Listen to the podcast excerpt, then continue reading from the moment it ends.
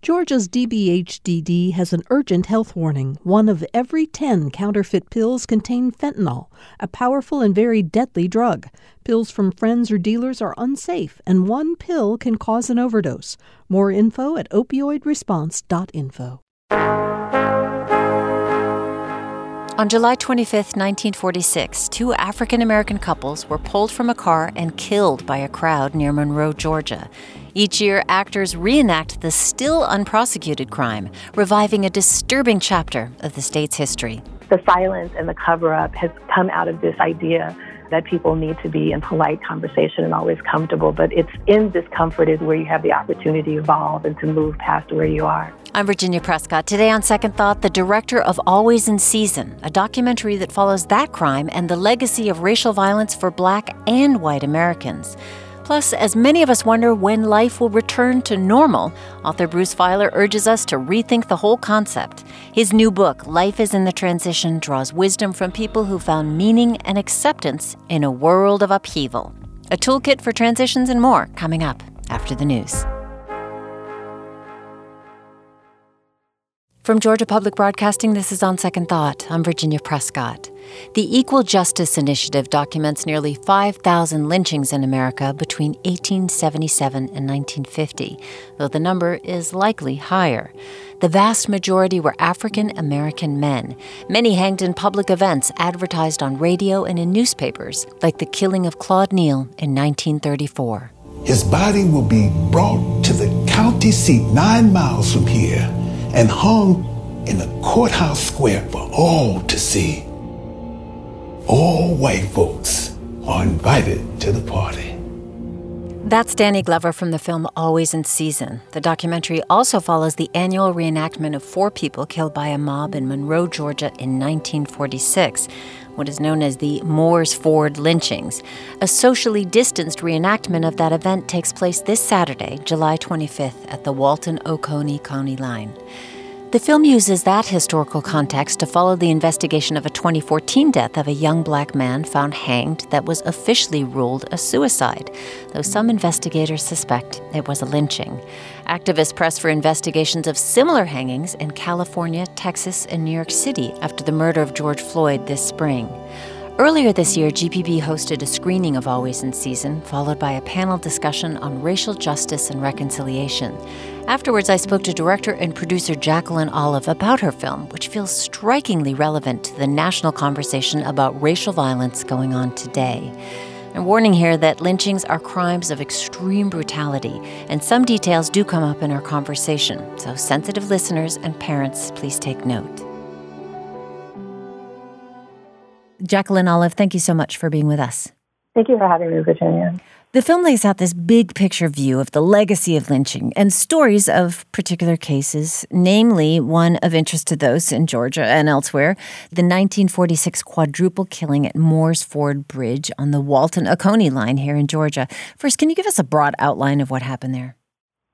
Absolutely. Two couples, the Malcolms and the Dorseys, uh, were driven uh, into an ambush on the Moores Ford Bridge. They were um, pulled out of a car. Um, they were beaten. They were threatened with the noose, and then they were ultimately shot dozens of times. And most people um, uh, think of lynchings as simple hangings, but often uh, the victim may have been beaten, stabbed, hanged, shot, burned alive, or um, or tortured in some other way. And it could, there were instances in which all of those things occurred in a single case. And so um, that uh, that particular murder um, was a lynching, and uh, the reenactors have been dramatizing those events since 2005 to bring attention to this history. Well, and the Biracial Memorial Commission put up a marker at that bridge. This was back in '99. This is something rarely done at the site of lynchings. But I want to talk about that reenactment. Here is some of the sound of it from your film. Take him down!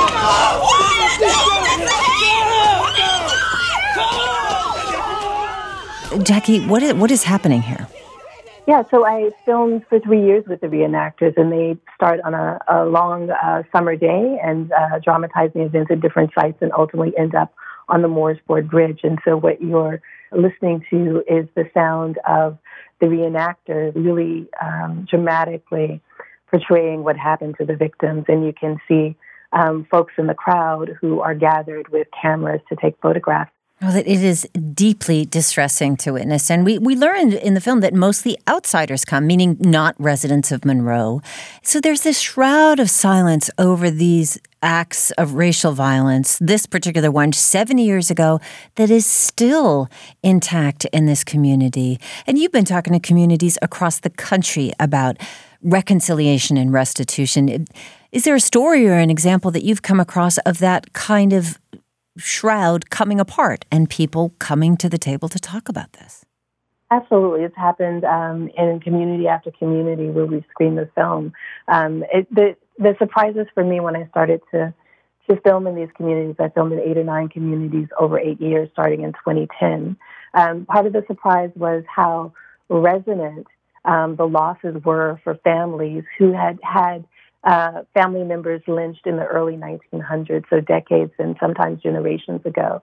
It still is very traumatic for those families. In addition to there being really concrete consequences, there's the economic loss of folks like um, Anthony Crawford, who was lynched um, in Abbeville, South Carolina, and more than 400 acres of his land were stolen. There, were, there are still um, economic consequences that reverberate for family members now, um, in addition to family ties being severed and all kinds of consequences. And so the extent of how um, how immediate the emotions were um, uh, was surprising. In addition to the um, degree of silence, as you mentioned, um, historically there's been a lot of cover up around lynching, and and even still in communities like Monroe, people just don't want to confront this history because they want to to feel they feel as if they've gone they've moved past these issues of, of racial violence. And for me, it's uh, important that communities acknowledge this history. It's a sign um, that they're willing to confront issues of racial division that are current and historic. In addition to this reenactment, which is, you know, visceral, you, you get the sense of the sheer physicality, you know, the feet being dragged along the ground, the the, the screams. But there's also read by Danny Glover an eyewitness account of the torture of Claude Neal.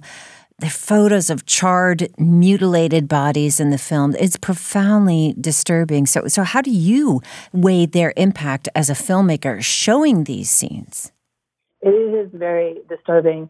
It was important to me that we handle those images and the information directly.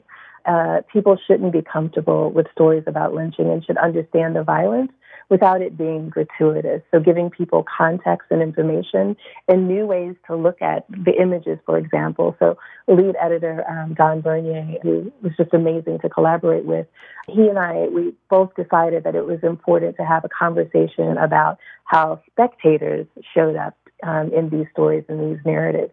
And so not to just focus on the lynching victims, um, who were, by the way, um, when they were photographed, it was the final way to strip the last bits of their humanity away. And so I was really conscious of not wanting to uh, re-victimize people in that way and to dehumanize people in that way, um, but to really start to, a conversation about how spectators and how um, lynchers showed up in this narrative, so that we start to focus on um, how this dehumanization can lead to violence, um, and to to have a, the conversation about lynching that is evolved and that um, is elevated. Um, it's much more deep than than whether or not people are angry or who's angry and who isn't.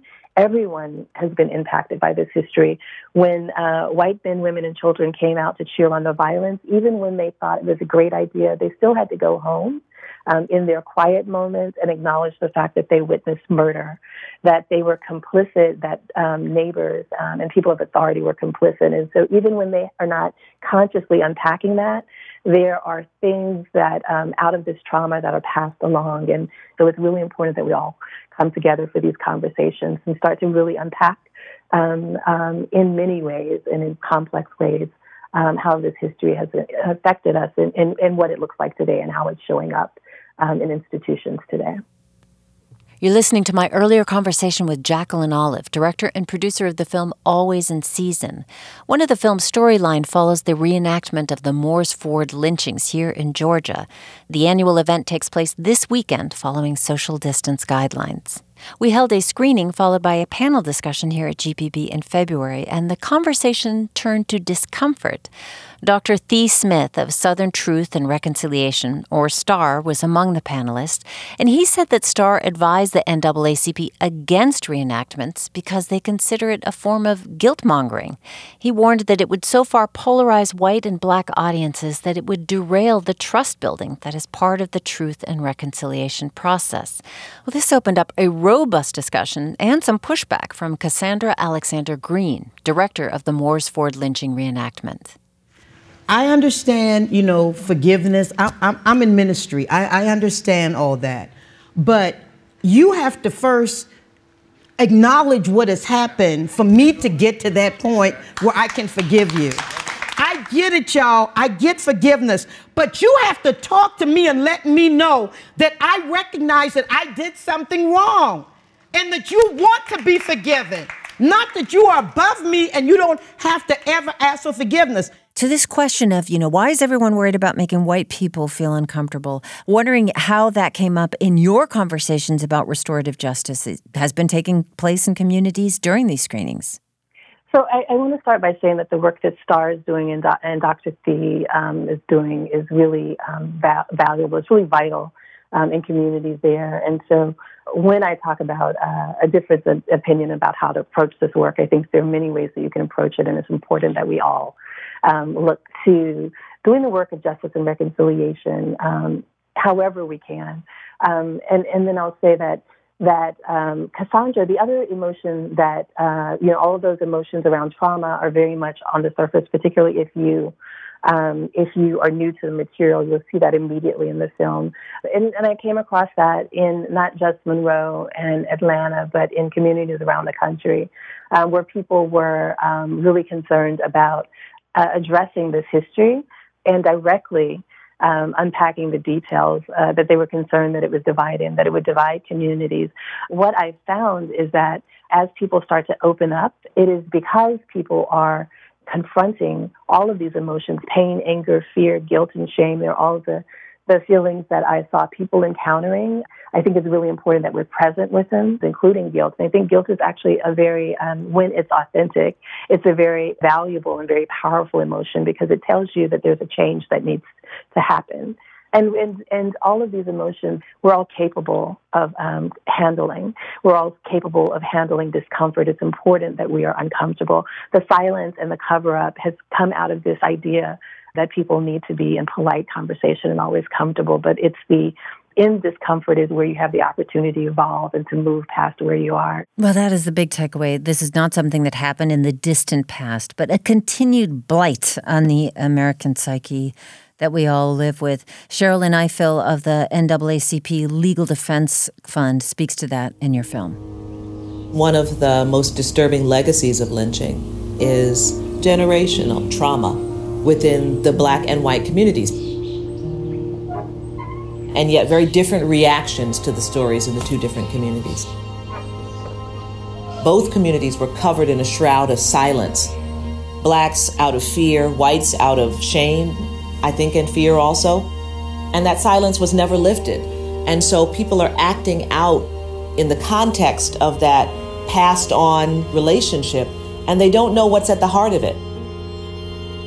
And there are all these institutions that need to come clean about this history. So this is not a, you know, a black people problem or a black American grievance. So as you are engaging in communities, you're doing these impact encounters now that the film is being shown on PBS stations across the country.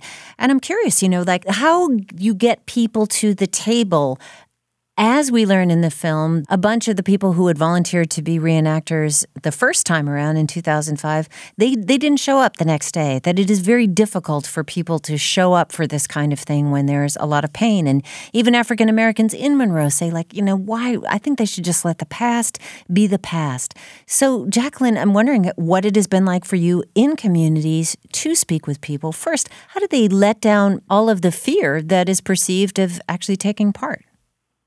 Yeah, it's um, been this gradual wave, I think, for the nation to start to look at justice and reconciliation. I remember when I began filming in, in 2010, Trayvon Martin had been gunned down. We hadn't really started as a country to even acknowledge racial violence that's going on now. And then there's the slew of police shootings and vigilante um, killings that are still going on that you see because of cell phone video. Um, and so people are um, increasingly starting to understand that this is history is not um, ancient history. There's no wall between the past and what's going on now, and are really looking at the threads. And so, as we have been screening the film across the country, there have been amazing conversations where people um, showed up at, didn't not necessarily understanding how the stories would personally connect with their own lives, but by the end were talking very deeply for the first time about issues of race and racism and violence, and and that um, that we've had these these conversations again and again is really exciting for me, so that communities can start to imagine what repair looks like, um, in addition to pushing institutions for um, financial restitution, for example. Um, it's also about what can what we can do for each other and how we can show up for each other in our communities. Mm-hmm. What is it like for you, Jacqueline, as somebody who's witnessing this? You know, made this film for one thing for 10 years' time, a long slog, certainly, to hear people's vulnerabilities, to hear them show up in ways and talk about things that are so uncomfortable that many, many people just avoid them. Yeah, well, one of the things I learned about being a good filmmaking filmmaker and creating a film that can be um, extraordinary is that it requires, as a filmmaker, that I am vulnerable and that I put all of those vulnerable places um, into the story. And so that when I see people showing up in that same way because they are concerned and, and, and then motivated to look closer at how they can do work, for example, in their communities and schools around issues of, of inequity in education. Filmmaking um, is something that I love, and so the process, even as heavy as the material can be, the process has always been really exciting for me making the film, the challenge of it all. Um, I've I've always embraced, and that um, and that I have met people during production who are confronting these issues has been inspiring in addition to, to now an impact and engagement um, where people are, despite the discomfort showing up, is just incredibly inspiring for me. That was my earlier conversation with Jacqueline Olive, director and producer of the film Always in Season. It is now streaming from PBS's Independent Lens. The Moores Ford lynching reenactment is going ahead this weekend with social distance precautions. You can find more information at gpb.org/ost.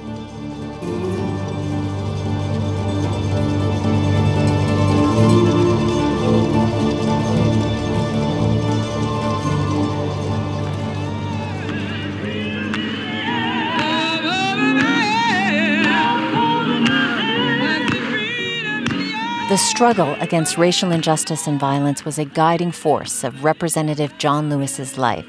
Since his death a week ago, tributes, photographs, and stories of the beloved civil rights leader who was born a sharecropper's son and became known as the conscience of the Congress have proliferated across media.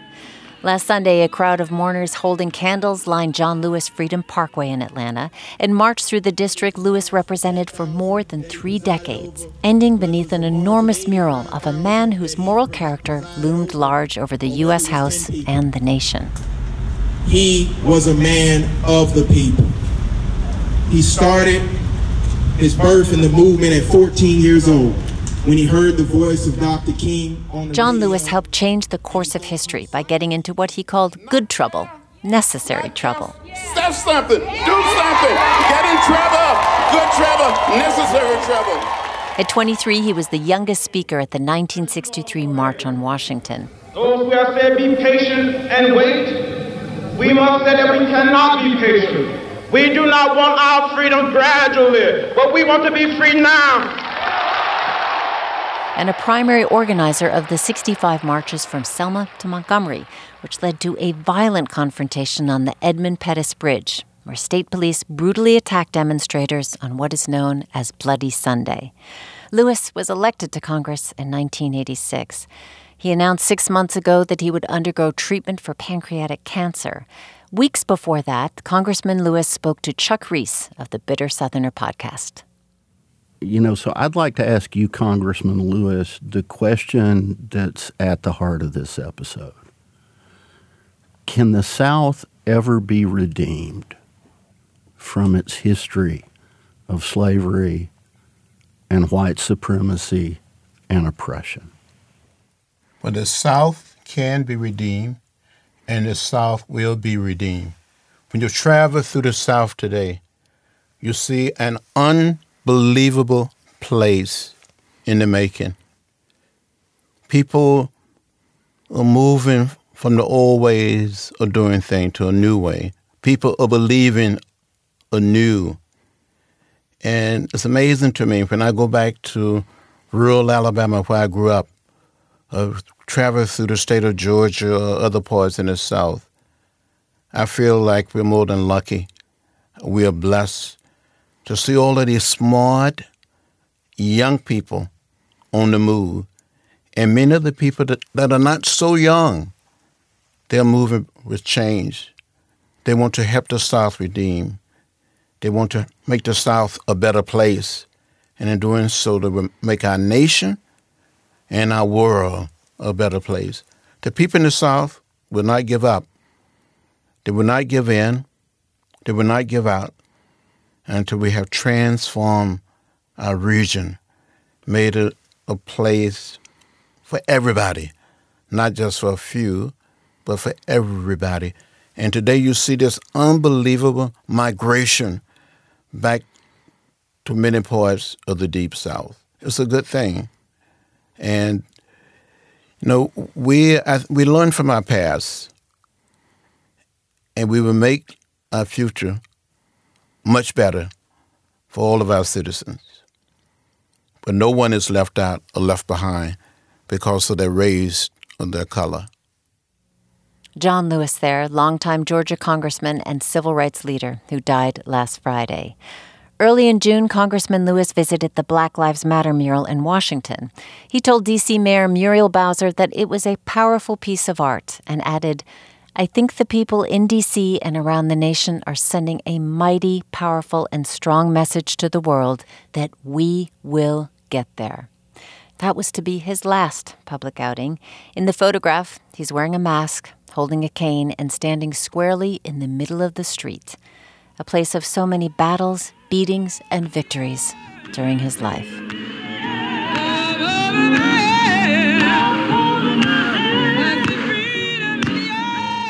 Thank you to the Bitter Southerner podcast for letting us share that clip. You can hear the full interview at gpb.org slash podcasts and Betty Mae Fike singing Up Above My Head from the film about John Lewis called Good Trouble. You can find our conversation with the filmmakers at gpb.org slash OST.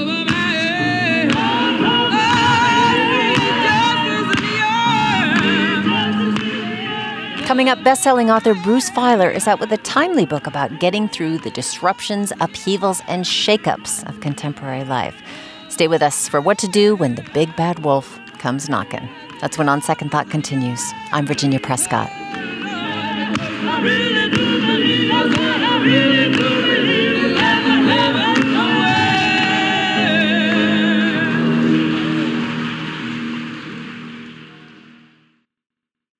From Georgia Public Broadcasting, this is On Second Thought. I'm Virginia Prescott.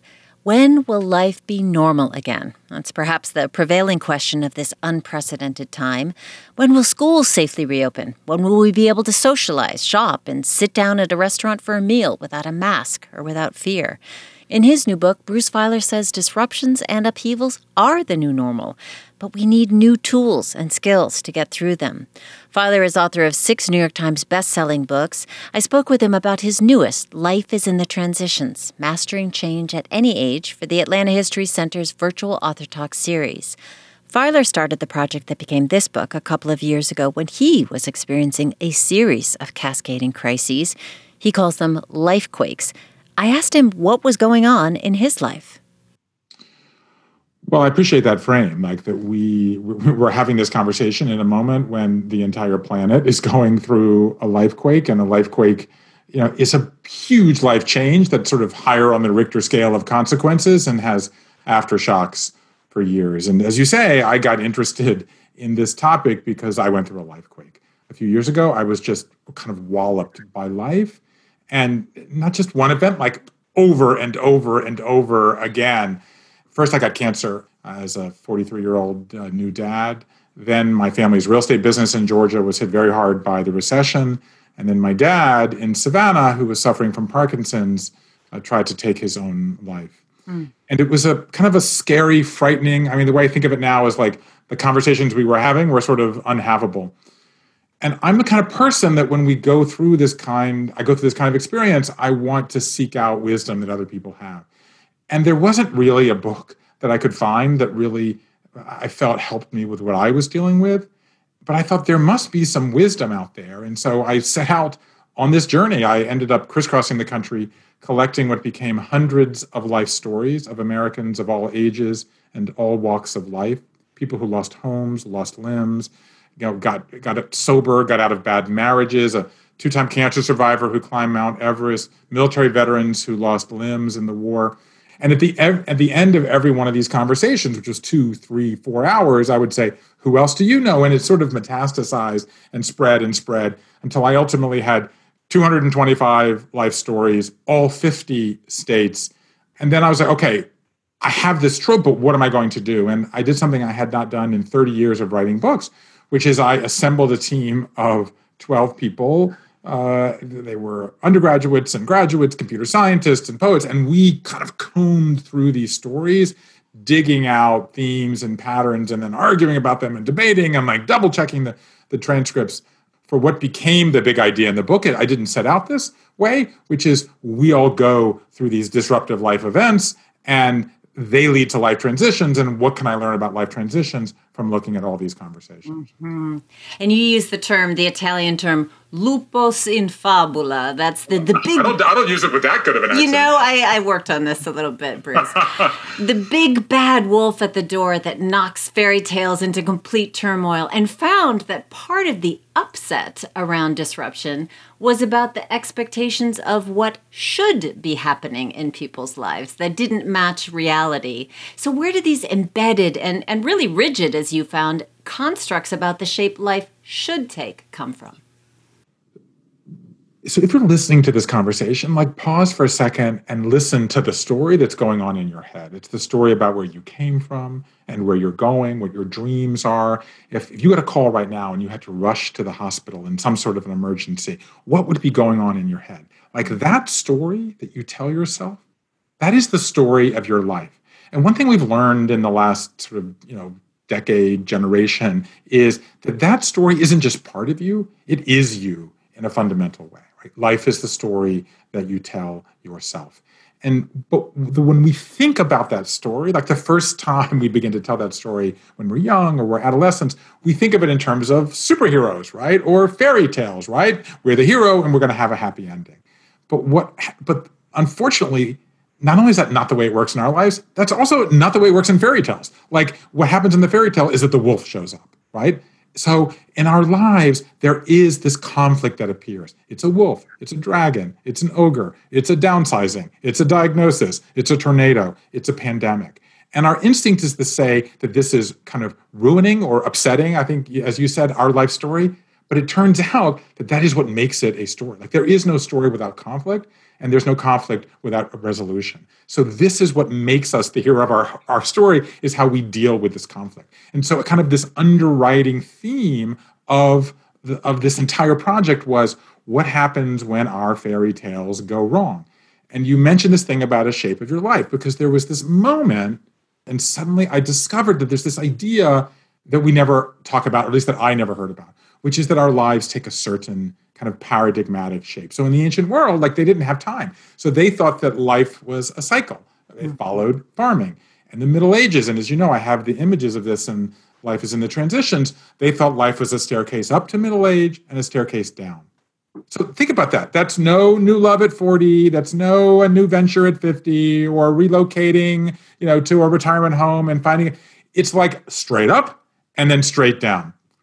And then for the last hundred years, since the birth of science, we have been told that our lives should, back to your phrase, you know, the should train should follow a linear arrow of progress. So Freud has stages of development, Piaget, children's development, Erikson, the eight stages of development. And he says this is modeled on the conveyor belt. Like that's the way industry worked, and that's how people talked about their lives. And this reaches its peak in the 70s with Gail Sheehy, who writes Passages, that all of our mothers read that says everyone does the same thing in their 20s, everyone does the same thing in their 30s, everyone has a midlife crisis from 39 and a half to 45.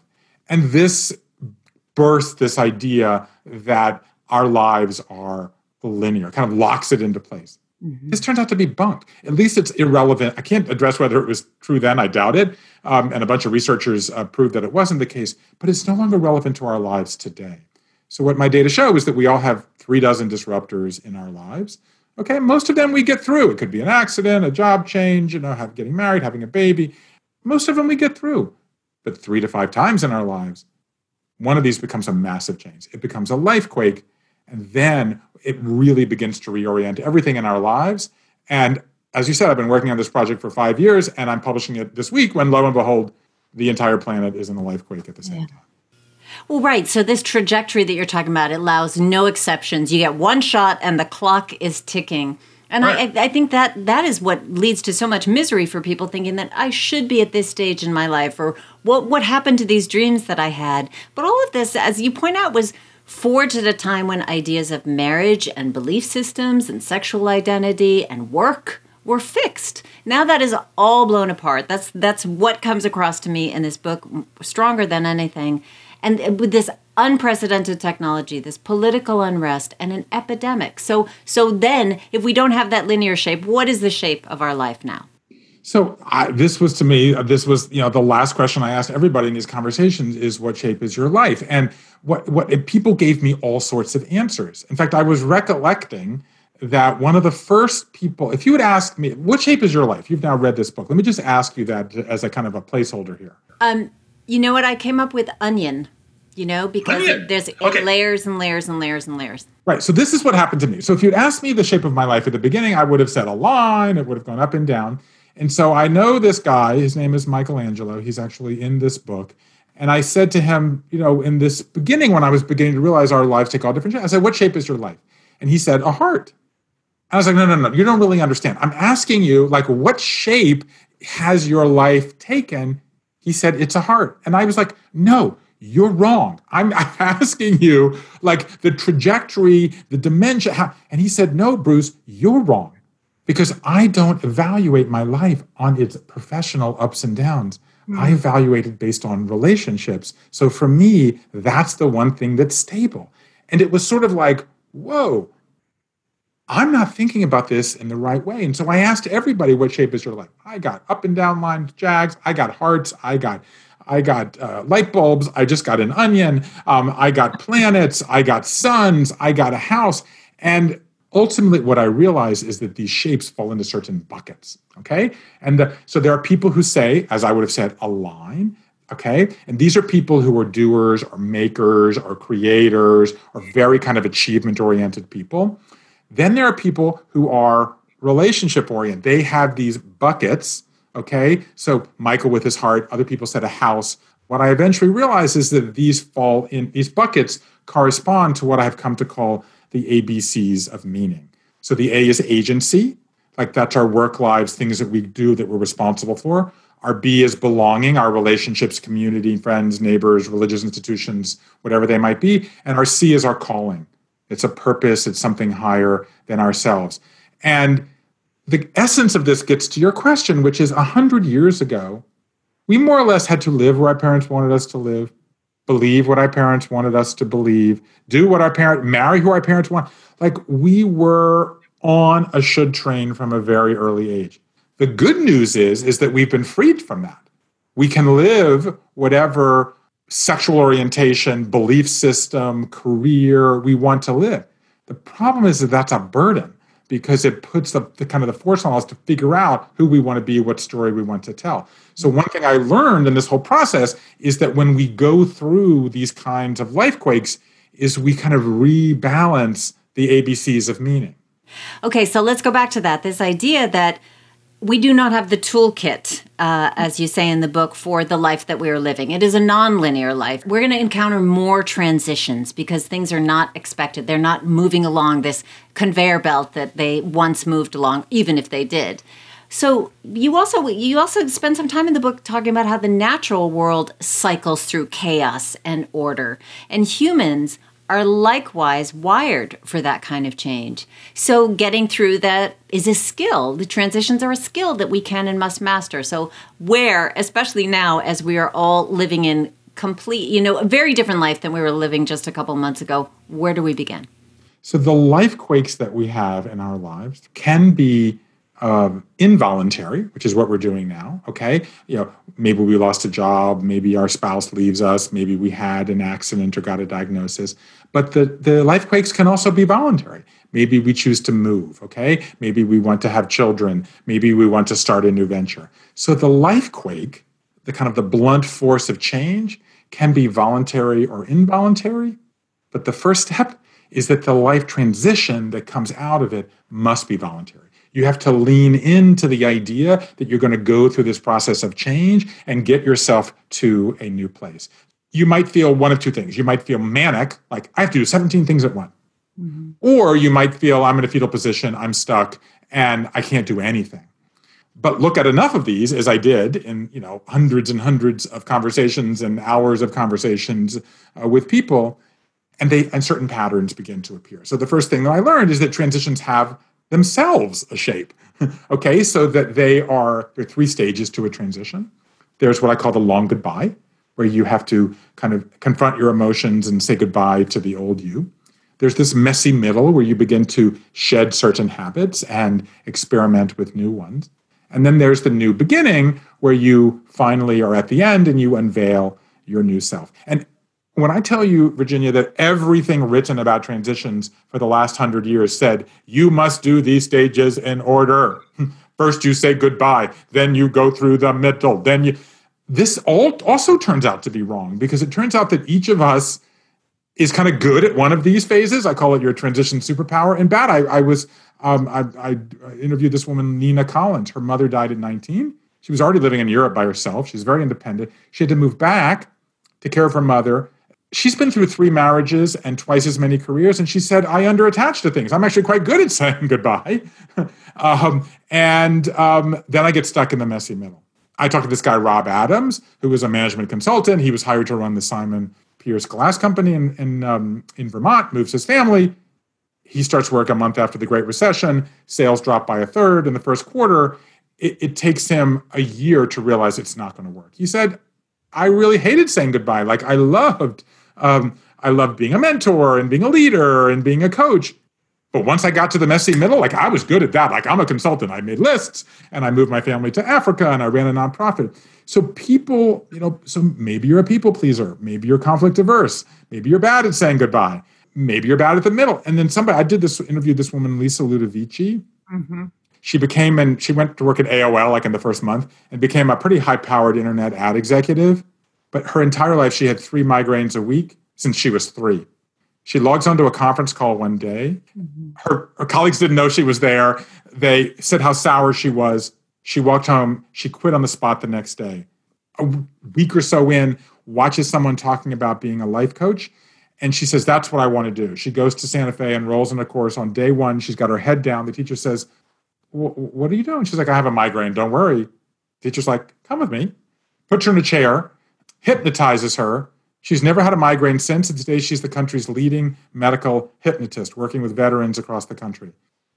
It took her, this was a huge career change, incredibly successful. She was really embarrassed to update her LinkedIn profile because she thought her, you know, her friends and colleagues would think it was weird. So she was bad at the new beginning, is the point of all this.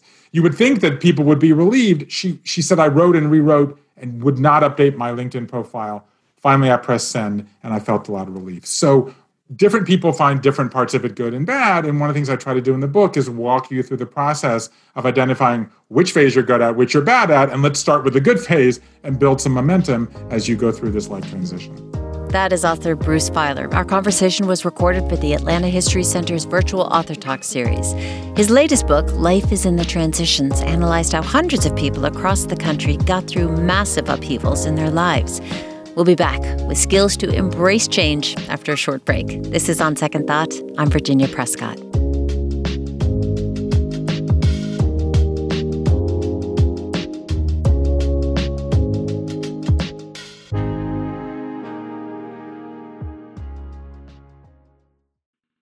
We're back with On Second Thought from GPB. I'm Virginia Prescott, returning to my conversation with Bruce Feiler on his latest book, Life is in the Transitions Mastering Change at Any Age. Bruce and his team analyzed stories from hundreds of people and found that contemporary life involves more disruptions and upheavals than we expect. Fortunately, the human brain is flexible, and we can, and he says must, master the skills of transitions. I spoke with him for the Atlanta History Center's virtual author talk series and included some questions from the audience, which you'll hear. Let's get back to my conversation with Bruce Feiler, recorded on Zoom. Well, the country is now wading through this huge upheaval, reckoning with centuries of racial injustice, confronting critical questions about the role of government in a pandemic, um, about policing. Can can we lift tools from your findings to collectively navigate transitions, or does it require everybody to be on board? So I love this question, and I've been I've been kind of waiting on my book tour here for someone to ask me, and no one's asked me. So I'm like so excited to talk about this. So I divided my life quakes, as you know, between uh, voluntary and involuntary, and I then have personal and collective. Okay, so the biggest category was personal involuntary. So, personal involuntary would be things like uh, a diagnosis um, or a, an accident or getting fired. Then the next biggest category was personal voluntary. Okay, it's not like your spouse cheats on you. Personal voluntary is you cheat on your spouse, you change religions, you move. The other two, the collective ones were smaller. Okay, collective voluntary would be like the women's rights movement or you know some sort of social justice movement where you choose to do it. And involuntary collective is like a tornado 9-11 came up um, and there's a line but those were both small like in the single digits. Had i done these conversations a century ago two world wars depression that we would have had many more collective life quakes. And we're at a time where people are me oriented cut to 2020 right? As you said this book was i've been working on this for five years I look at the protest movement and the pandemic as different. Okay. So I see the pandemic as a collective involuntary lifequake. Okay. It's something that's happening to us. But I see the protest movement as a collective voluntary lifequake because people are choosing to do it. And so, but to, to your question of are these tools relevant? I would say absolutely yes. And I learned this because I was absolutely wrong. When I went into this, I assumed that how you deal with a medical lifequake or a professional one, I would have thought that religion versus sexual identity versus work versus medical would be a different toolkit. And Virginia, I was just flat wrong. Like it turns out that the tools are the same. So I would say that the tools for dealing with a collective involuntary lifequake like the pandemic and a collective voluntary lifequake like this reckoning we're having with centuries of, of racial injustice but that is a voluntary reckoning that people are doing. But yes, I think the toolkit for how to how to get through it turns out to be the same. Well, that leads to a question. Uh, Laura asks Ken Burns has said that history does not repeat itself, but it rhymes. When we go through these life quakes, do we look at the rhymes or examples in history or other kinds of stories or even myths? And this is something that, you know, we see in the book that we do have this framework for getting lost in the messy middle from stories we carry from the ancient world, right? Oedipus, Odysseus, Buddha, uh, even Little Red Riding Hood and the Big Bad Wolf is it essential to go through to be lost and, and, and a mess as one of your storytellers told you uh, to spend a year drinking wine eating french fries and binge watching tv every night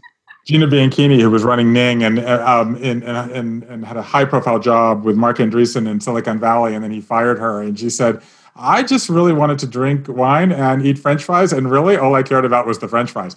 Um, well, I want to say I want to say this about that. I want to say that yes, the great scriptural stories, right? I've spent a lot of time around religion. Uh, it, it, certainly, the biblical story when Abraham leaves the promised land, uh, leaves his family and goes down to the promised land. The Israelites leave Egypt and go into the wilderness. The Jerusalemites go by the rivers of Babylon. Jesus goes into the desert. The Buddha does this. Hindus have it with forest dwelling. They have this element. Certainly, all the myths, as you say, Odysseus, Orpheus, uh, Hercules, they all go into the wilderness. And I think that, that that that the slight tweak I would say is how we think about the wilderness. Okay, so kind of one of my sort of I don't know I call it my moonshot dream in this book, as you know, if what I found is so striking, which is we're going to have three to five of these life quakes, they're going to take three, four, five years. That's 25 years. That's half of our adult lives we're spending in transition.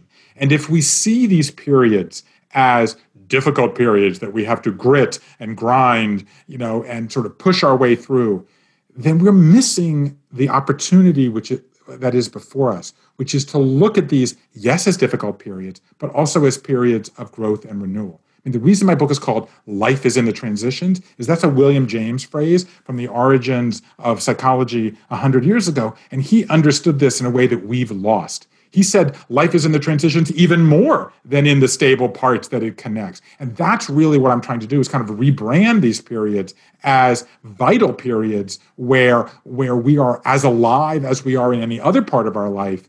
And if we look at that, then we're going to begin to understand wow, I can make something in this period. We need to look at transitions as a skill that we can master because, frankly, in the moment we're in right now, it's the most essential life skill that any of us needs.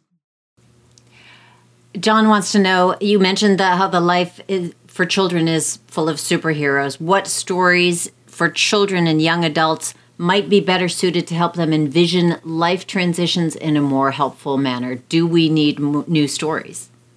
Yes, you need new stories, but you don't need to buy them in a library. You need to tell them at the dinner table.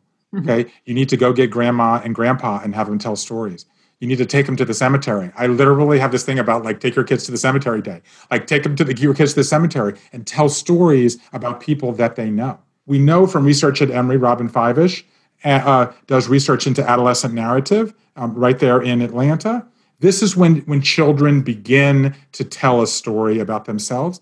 Robyn and her colleague Marshall Duke uh, did research uh, back in 2001 in which they asked children um, 20 questions that I've since called the Do You Know test. Uh, do you know where your grandparents were born? Do you know an aunt or an uncle who had an illness that they overcame? You know, do you know what was happening when your parents uh, met or when you were born? And children who knew more about their family history, it was the number one predictor of a child's emotional well being. Mm-hmm. Like the number one question when I talk about this family, his, the family story stuff is like, you know, what happens if the kids are adopted? Well, it turns out that Marshall Duke has natural born children and adopted children, and it's not passed down through the blood. These are stories that you tell. So that, yes, the stories that you want to tell your children are the stories from their relatives, people that they know. Grandpa was the first to come here. He worked very hard. He became the vice president of a bank. His house burned down. You know, his daughter was the first woman in her generation to go to college. She got breast cancer. You want to tell them your own family stories. And now what I have learned in this process is that your own life story, you want to tell that to your children. One of the things I do in the back of the book is I have the template that I use for all these life story interviews because every single person whose life story I gathered followed up and said they wanted to do this template with somebody else. Mm-hmm. This idea of sharing your story. You would think in this world where like people are posting on on social media and you know like the idea of tell your story is ubiquitous. But really, it's not. It, it, turns out that we need to spend even more time telling our stories to ourselves, to our loved ones, and yes, to our children too. Yeah, maybe less, a, a little less bright and shiny. Uh, yes, exactly. In an age appropriate way, you know, bring out the skeletons because, you know, uh, for me at least, Michel Martin asked me, like, why don't you put all this stuff? Like, you're writing about your stuff. We're page one. You're talking about cancer. You know, you're talking about family secrets. And I said, because I was asking other people to be vulnerable, and I can't ask them to be vulnerable um, without being vulnerable myself. And because I do not want to be part of any shame, of stigmatizing the stories of people that I talk to, people who were in cults, people who were in hate groups.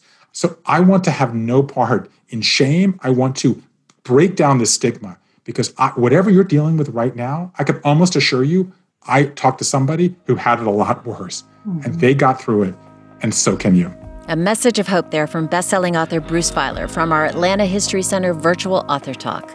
You can watch the full talk or find a link to more on the book Life is in the Transitions at gpb.org/ost. On Second Thought is produced by Priya Mahadevan. Supervising producer is Amelia Brock. Special thanks to Jake Troyer this week. Jesse Neiswanger and Jake are our engineers. Our intern is Chase McGee. Executive producer is Mary Lynn Ryan. And I'm Virginia Prescott with a big favor to ask. If you enjoyed the show, please take a minute to rate us on Apple, Stitcher, Spotify, or wherever you listen to the podcast. I promise it's much easier than revising your life story, and it really helps other people find the show. We would be so grateful for the help and always grateful that you spend some time with On Second Thought. Stay safe, stay in touch. Just ask your smart speaker to play GPB.